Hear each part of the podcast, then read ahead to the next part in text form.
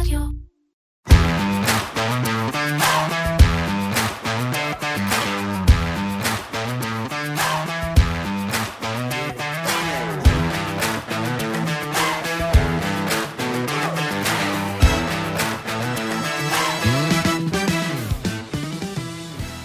נתונים יוצאים מהכלל, הפתעה מרעישה, אף אחד לא דמיין את זה.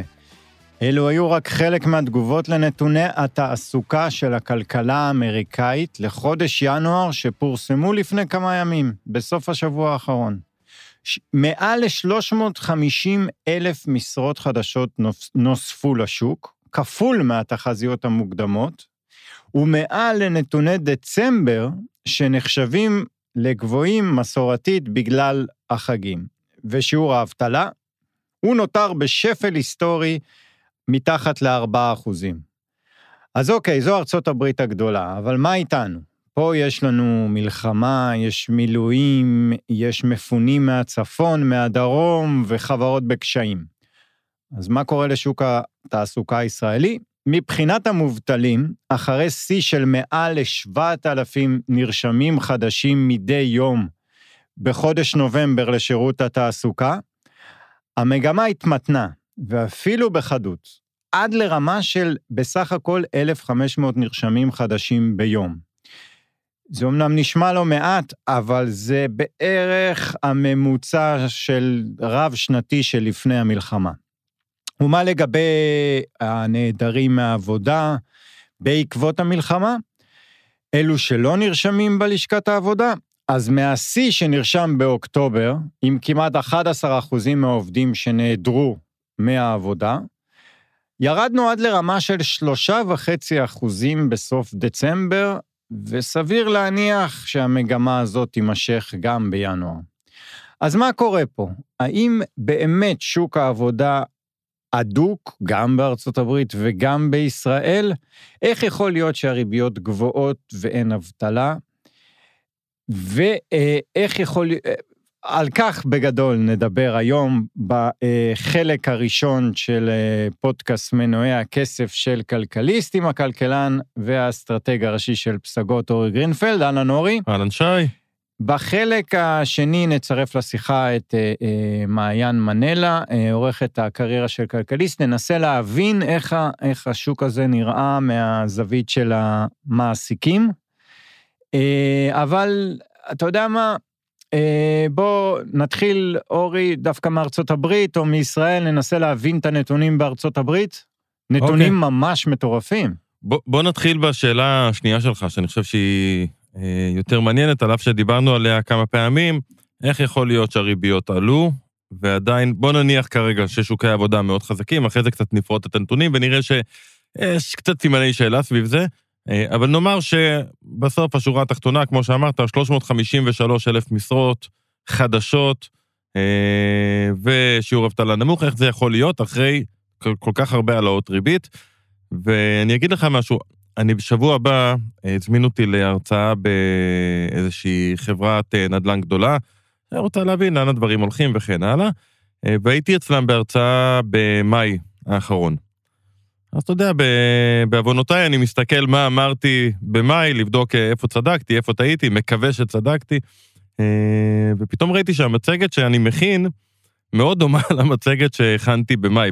גם במאי ה-say המרכזי היה, הריבית עלתה וזה יבוא לידי ביטוי בהאטה בשוק העבודה, כנראה לקראת סוף שנה. וזה משהו שגם פה טענתי או הערכתי שזה יקרה לא מעט פעמים, ואנחנו רואים שזה לא קורה. ותמיד חוזרים לאותן שלוש נקודות. הראשונה היא אה, החסכונות האדירים שנוצרו בתקופת הקורונה, חסכונות שלפי הפד עדיין קיימים, ורק ברבעון הזה כנראה יישחקו אה, עד הסוף.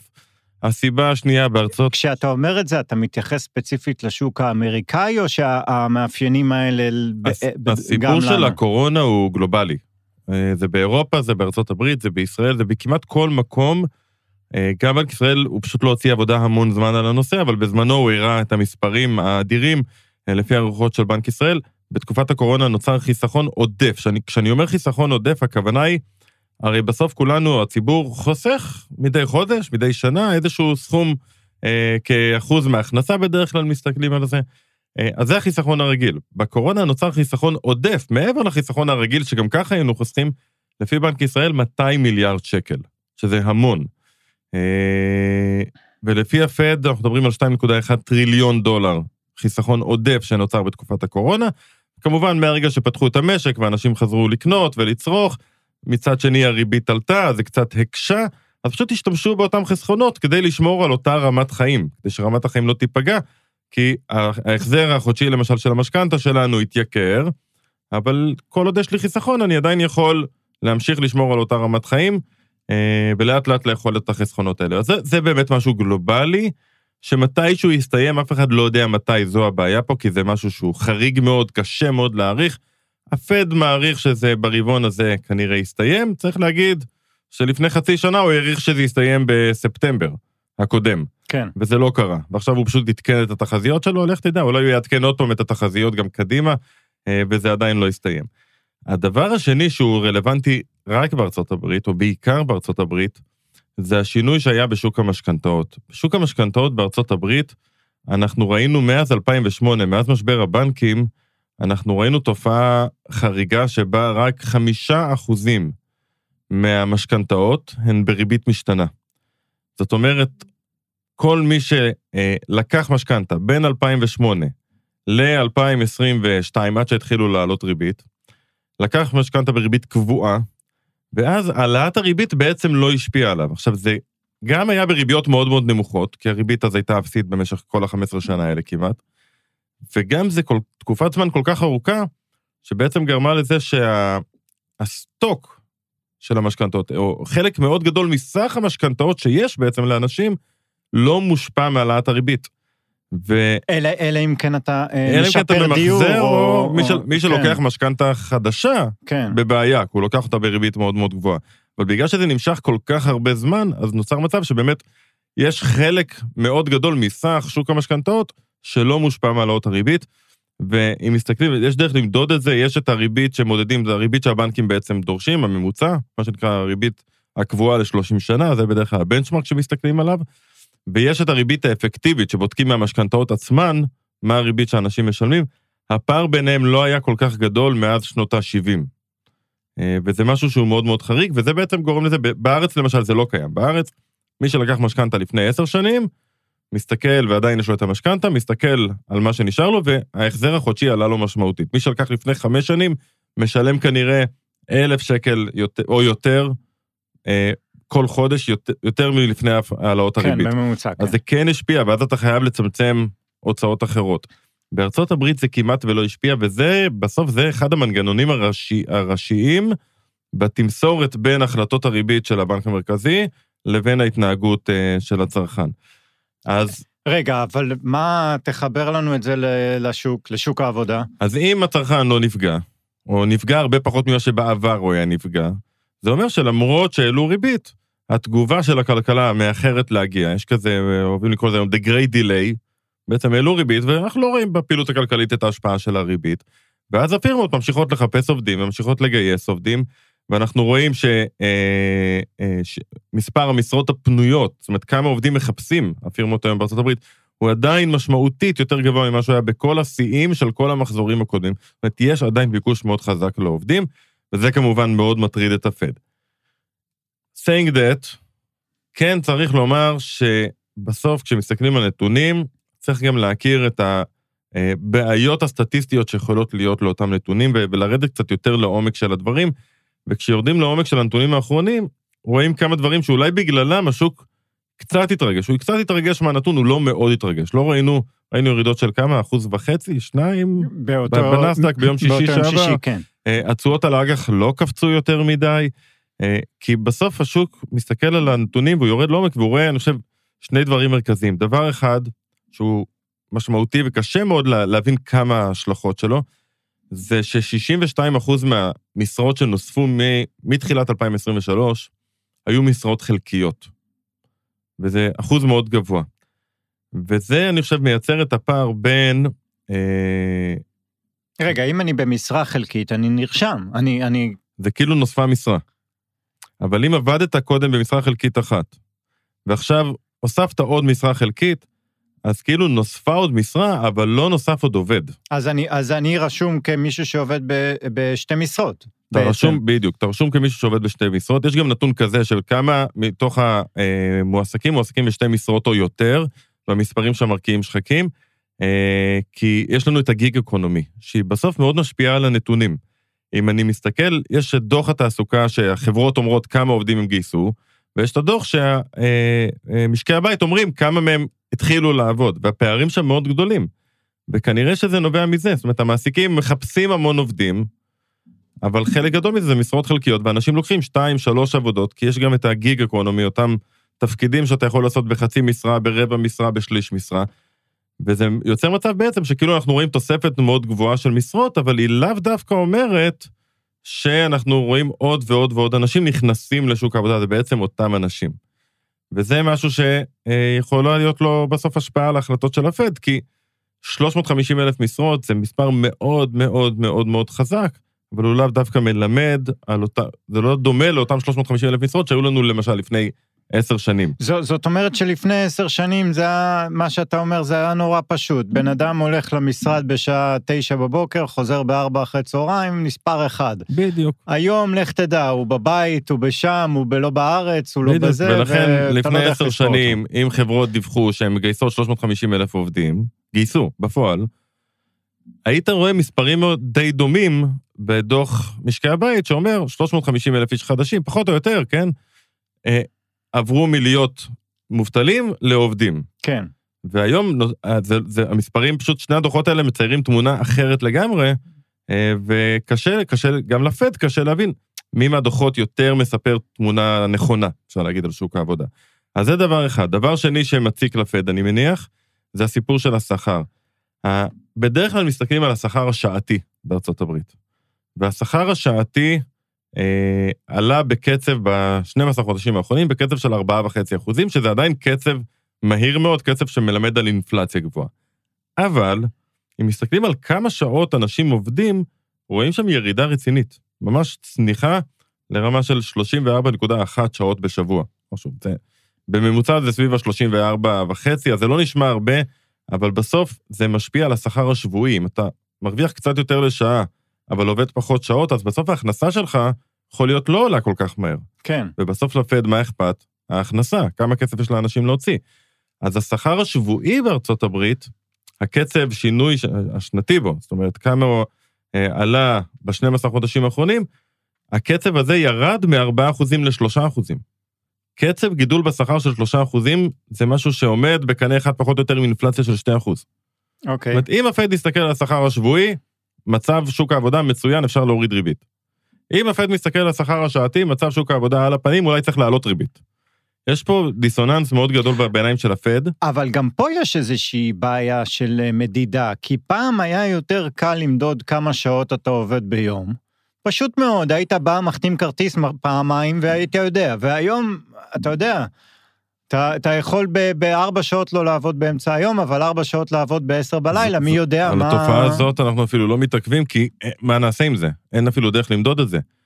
אני מדבר אפילו על דברים שהם מדידים, זאת אומרת, הפד כן מקבל מה, מהחברות דוח של כמה אה, שעות, כמה עובדים גייסת, כמה שעות הם עבדו, מה השכר ששילמת פר שעה, פר שבוע, ואפילו בנתונים הרשמיים, מעבר לזה שגם בהם יכולים להיות, יכולות להיות בעיות, כמו שאתה אומר, כי יופי, בן אדם אומר שהוא עובד 30 שעות, כן, כמה מתוך זה הוא באמת עבד, אבל בסוף המעסיק משלם על אותם 30 שעות.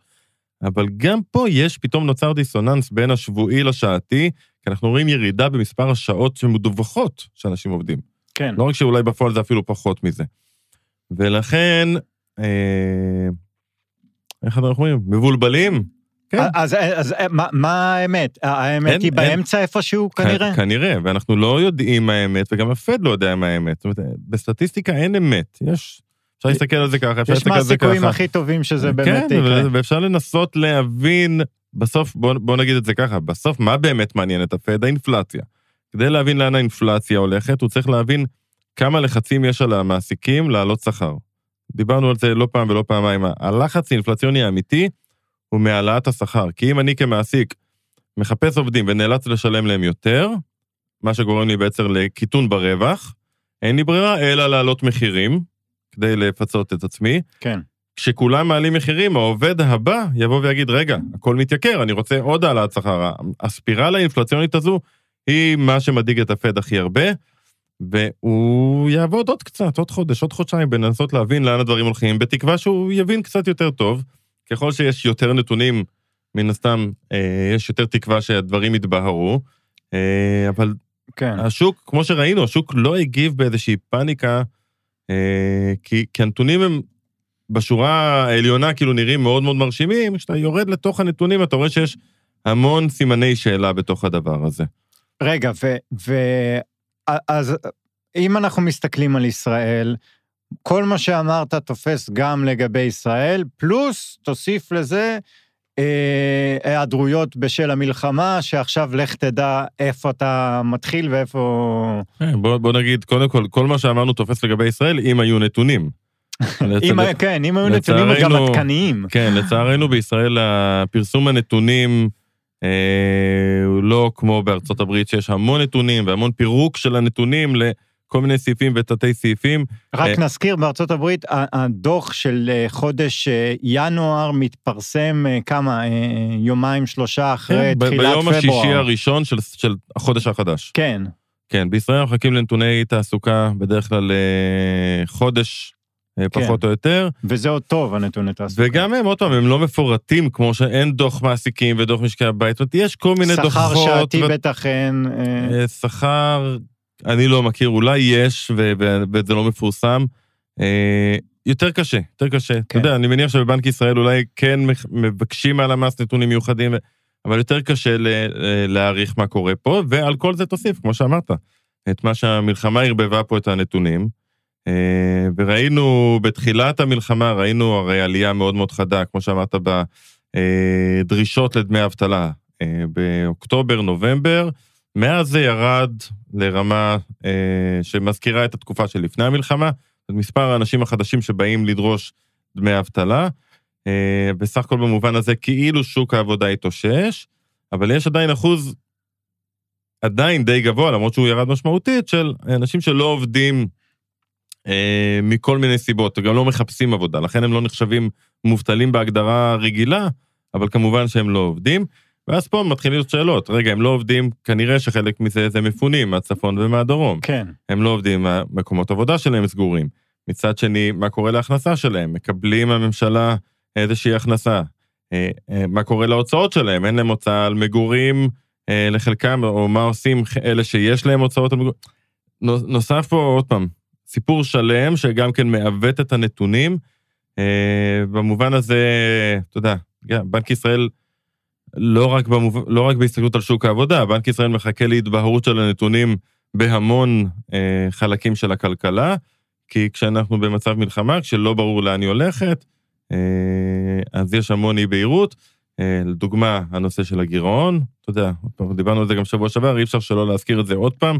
גם היום יצא, יצא נתון גירעון אה, שמראה שהוא הולך ומעמיק, אבל בעיקר העובדה שכל התחזיות בנויות על זה שתוך חודש המלחמה בעזה מסתיימת בעצימות גבוהה, כן. משהו שכבר אנחנו שומעים שלושה חודשים פחות או יותר, אה, ושאין מלחמה בלבנון, ותחת כל ההנחות האלה, ותחת ההנחה שבבנק ישראל אה, מניחים שכל התקציב יבוצע בצורה מלאה, גם שמה ות, ותקציב הביטחון ירד משמעותית ב-2025 קדימה, שתהיה תוספת קבועה רק של 10 מיליארד שקל, ולא 55, זאת יקצצו 45 מיליארד שקל מתקציב הביטחון, בתקציב 2025. גם אז יחס החוב תוצר של ישראל נשאר באזור 67 לאיזושהי תקופה. אם בנק ישראל הוציא כל מיני תרחישים, אה, זה יכול להיות אה, משמעותית יותר גבוה. אה, בסוף, הסיפור הוא חוסר אי, ודאות. אי ודאות, כן. בדיוק. זה בסוף הסיפור, ו- ועוד פעם, אתה יודע, אנחנו לא חס וחלילה מצביעים לבנק ישראל, איך, אתה, איך אפשר לנהל מדיניות בכזאת תקופה? אה, והופתענו, הופתענו בהחלטת ריבית של, של ינואר, אני אישית הופתעתי, כי אני חשבתי שהרעיון, כשאתה באי ודאות, אז הכי טוב זה כרגע לא לעשות שום דבר. בוא, בוא נחכה ונראה מה קורה. אה, אז הם עשו וגם לא קרה יותר מדי, אבל זה כבר נושא ל... נכון, כי הם, כי הם הורידו ואמרו, אבל כן, בשאר המשך כן, הדרך יהיה בדיוק כמו שהיה כן. קודם. הקדמנו רק, לא משנה. כן. זה נושא לפרק אחר. בדיוק. אה, נדבר קצת עם, אה, נדבר על הצד של המעסיקים קצת, אולי נבין קצת אה, משהו בכיוון הזה. מעולה. אז אנחנו בחלק השני של הפרק עם אה, מעיין מנלה, עורכת הקריירה של כלכליסט. אהלן, מעיין, תודה רבה שהצטרפת אלינו. היי, אה, שי ואורי. אנחנו רוצים טיפה להבין את החלק, אה, דיברנו בחלק הראשון על יותר על, על השוק התעסוקה בכללי, גם בארצות הברית וגם בישראל. רוצים להבין טיפה את הזווית יותר של המעסיקים, של החברות עצמם, איך הן רואות, אה, איך הן מרגישות יותר את השוק מתחילת המלחמה. אז אה, אם תוכלי לתת לנו, לפני שניגע בפרטים יותר, מה, איך את מרגישה את זה מאז אוקטובר? כלומר, איפה היה השוק, ב, ב, נגיד, אה, אה, לפני שנה, איפה באוקטובר ואיפה הוא היום? אני כבר עשר שנים כותבת על גיוסים בהייטק ועל פיטורים, ואני חושבת שכתבת גיוסים להייטק כמו שעשיתי בשבוע שעבר, כל כך עצובה לא הייתה לי אף פעם. המספרים הם פשוט אה, אה, דברים, לא ראינו מעולם כאלה מספרים נמוכים. גם חברות גדולות, גם חברות חזקות אה, מגייסות, פותחות 20 משרות, 40 משרות, זה ממש לא המספרים שדיברנו עליהם לפני שנה. באוקטובר המצב לא היה מדהים. אה, עוד לפני המלחמה ההייטק אה, הצטמצם ו- והפך לשוק של יותר מעסיקים מאשר עובדים. זו מגמה ש- שגם קורית בעולם. אבל בארץ המלחמה כמובן מחמירה את כל המצב. אוקיי. Okay. אמ, ו... אני, אני, רוצה, אני רוצה רגע להבין, את, את אה, דיברת על כתבה, אה, את, את בדקת איזה סוג מועמדים החברות אה, בדיוק מחפשים עכשיו, לעומת מה שהם חיפשו אז. אז מה, מה בדיוק השתנה?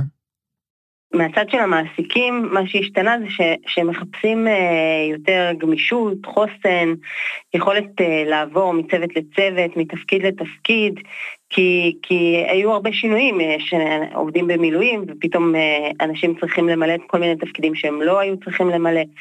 אה, אנשים, יש צמצומים, אנשים אה, מפוטרים וצוותים צריכים אה, לעבוד עם פחות כוח אדם.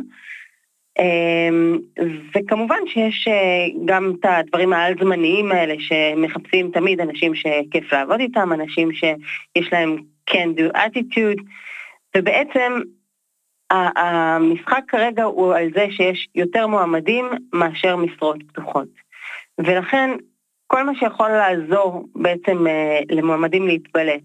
הסיפור המקצועי שהם מספרים בחוץ, ברשתות, בנטוורקינג שהם עושים, צריך לעשות באופן אסטרטגי כדי שהם יוכלו להתבלט, כי כישורים בסיסיים כבר לא מספיקים. מה הכוונה כישורים בסיסיים? כאילו, המקצועיות הטכנית, כישורים טכניים? כן, כישורים אה, אה, טכניים, שנות ניסיון, כישורים אה, אה, מקצועיים אה, אה, של הכשרות שעברת, זה, זה, לא, זה לא מספיק, כי, זה, אה, כי פשוט השוק כל כך רווי, יש כל כך הרבה מועמדים, שכדי להתבלט ובאמת אה, לזכות במשרד צריך לה, להראות משהו שהוא מעבר.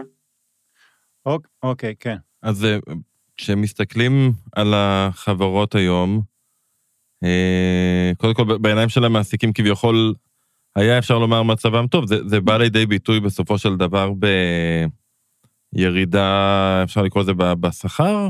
כן, חד משמעית, יש, אה, א', אין העלאות, אין אה, העלאות שכר השנה, וב', אה, מועמדים שמגויסים למקומות אחרים, מגויסים בשכר לפעמים אפילו נמוך יותר ממה שהם משלמים להם היום, ובגלל זה גם זאת אחת הסיבות שמועמדים לא כל כך רוצים לזוז. אנשים... אה, אה, מחזיקים את הכיסא. מחפשים, כשהם מסתכלים על מקום עבודה, אם פעם היו מסתכלים על גלידות או הטבות כאלה של טסלה, אז היום מחפשים איתנות פיננסית, מחפשים צמיחה, מחפשים ביצועים.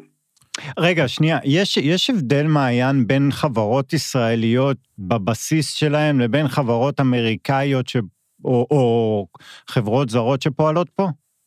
זאת אומרת, בביקוש של העובדים.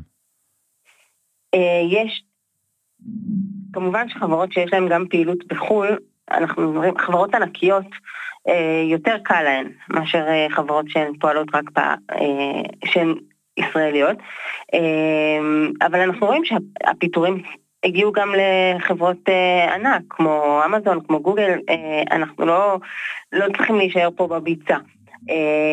מה שכן, חברות הסטארט-אפ הישראליות הצומחות, כמו מאנדיי למשל, כן ממשיכות לגייס וגם במספרים יחסית גדולים.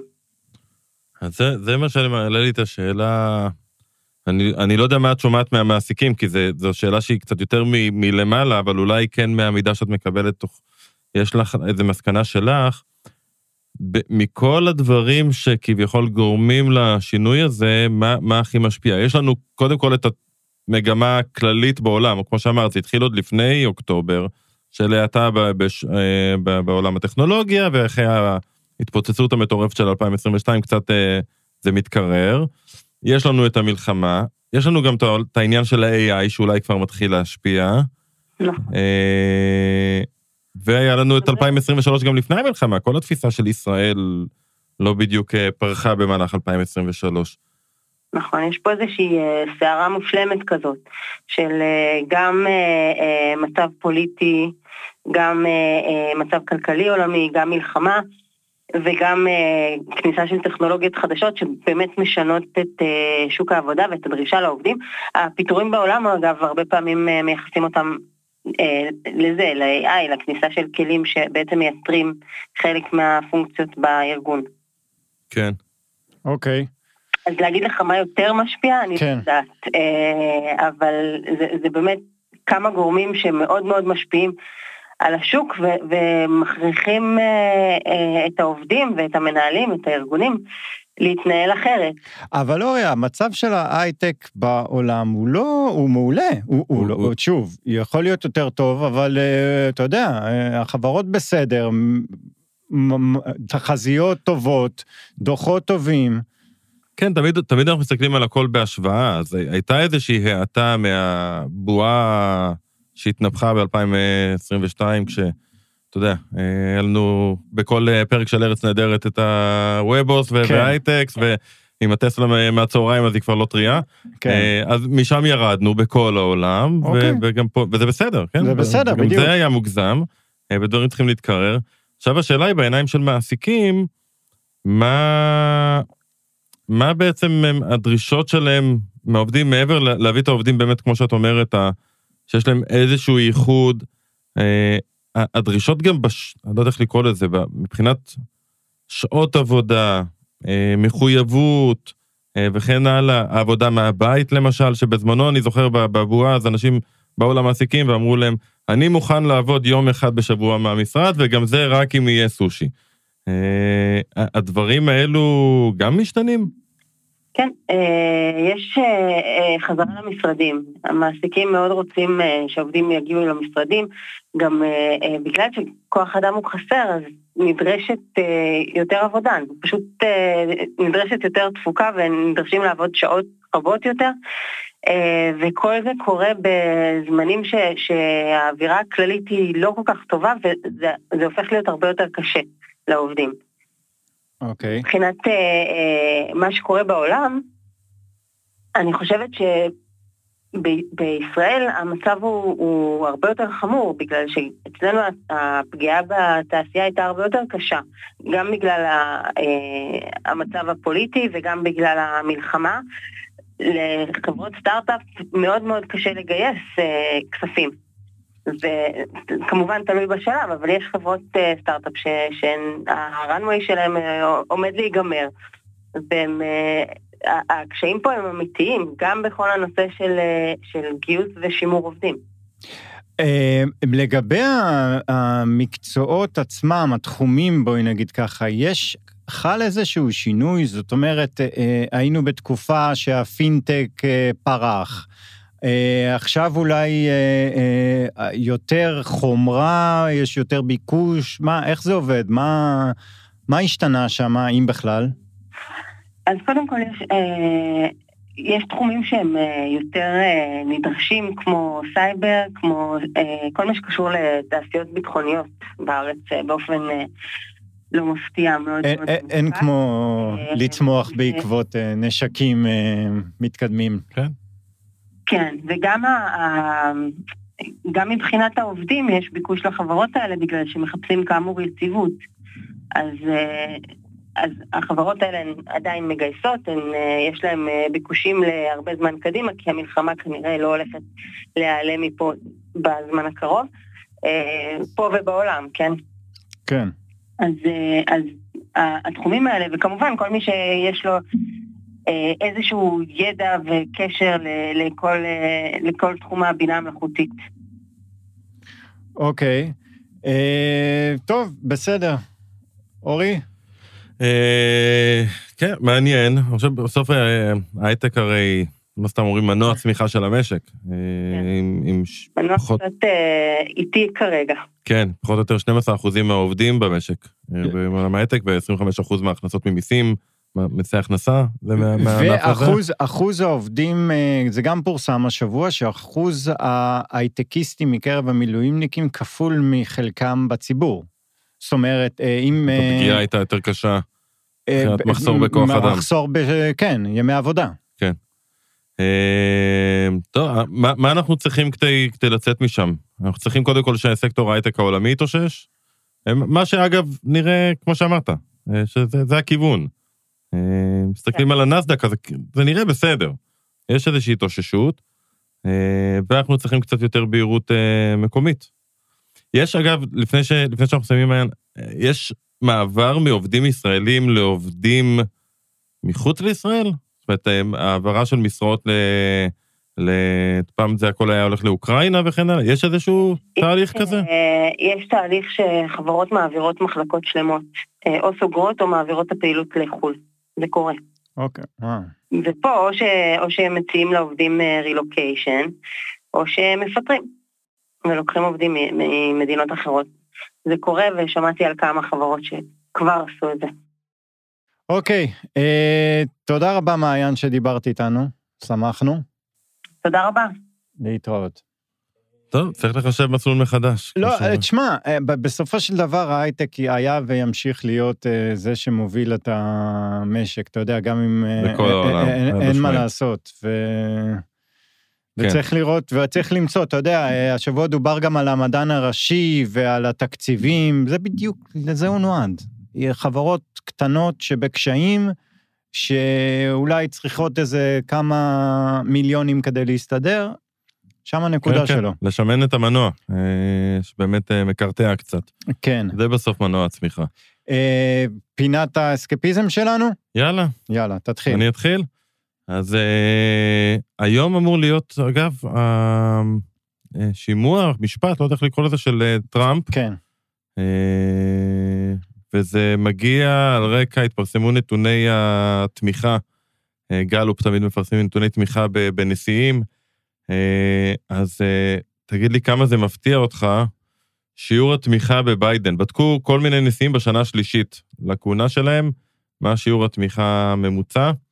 שיעור התמיכה של ביידן הוא הנמוך ביותר מאז מלחמת העולם, מכל הנשיאים מאז מלחמת העולם השנייה. נפלת מהכיסא? לא. לא. אה, שיעור של 30, שיעור של 39.8 אחוז בלבד. אה, זה נמוך יותר משיעור התמיכה בטראמפ בשנה השלישית שלו, שבזמנו היה שיעור התמיכה הנמוך ביותר אה, של נשיא מאז מלחמת העולם השנייה. אה, אז ביידן עוקף את טראמפ, כמובן כלפי מטה.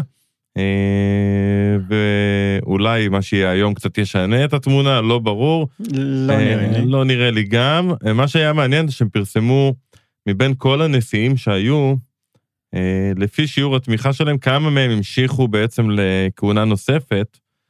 אה, אז מבין הנשיאים החלשים ביותר ב- שהיו. כן, אז אה, מ- היחיד שהיה לו, סליחה, אמרתי הכי נמוך, היה נשיא אחד עם שיעור תמיכה נמוך יותר, אה, שזה קרטר ב-78-80, האינפלציה בשמיים, אה, שיעור תמיכה של 37.4, והוא לא זכה לכהונה שנייה.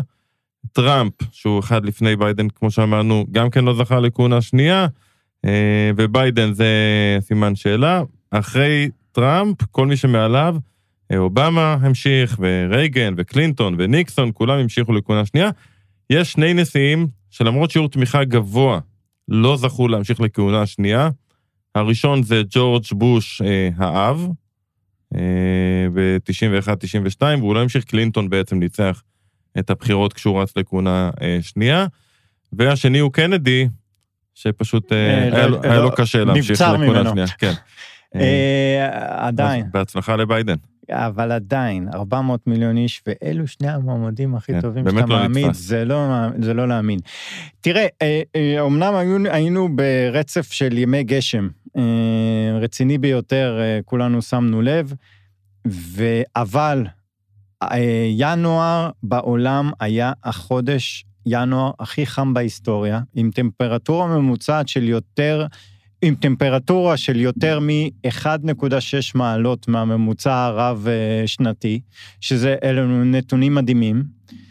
אה, זה תורם לזה כמובן כמה תופעות. יש איזו תופעה ששכחתי את אה, שמה, שקורית עכשיו באוקיינוס ה... אל ניניו? לא, אל ניניו, ויש עוד תופעה של זרם אוויר בקליפורניה, לא משנה.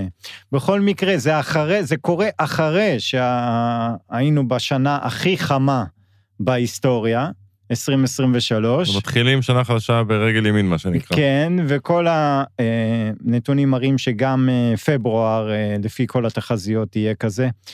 אה, מה נגיד? זה כרגע לא מעניין אותנו, אבל אה, אנחנו כן, מתחממים. חלק מהעניין הוא שזה כרגע, כרגע לא מעניין אותנו, אז הוא הופך להיות די קבוע, וכל פעם יש צרות אחרות, לא רק פה, בעולם. אה, מה שקורה אז עכשיו עם זהו, לא רק אותנו, זה, כן, זה כן. פחות את העולם מעניין. סין, טיוואן, אף אחד לא מתעסק בזה, ואז אין זמן להתעסק עם- סין בנושא הבאמת חשוב לטווח הארוך, והוא הנושא של המשבר האקלים ומה ש... ואיך שסין מתנהגת ומתייחסת אליו. אה, כן, זו תופעה, אתה יודע, בסוף, אה, משתדלים להיות אופטימיים, אבל ההיסטוריה מראה שהחלטות קשות מתקבלות רק כשאתה עם הגב לקיר. כן, אנחנו עוד לא עם הגב על הקיר. אנחנו עוד לא עם הגב לקיר, אה, וכשנהיה עם הגב לקיר זה יכאב מאוד כנראה, אה, להמון אנשים כנראה. בוודאי. ככה, מה לעשות, זה אלו אנחנו. כן. אוקיי, תודה רבה שהאזנתם, נשתמע בשבוע הבא.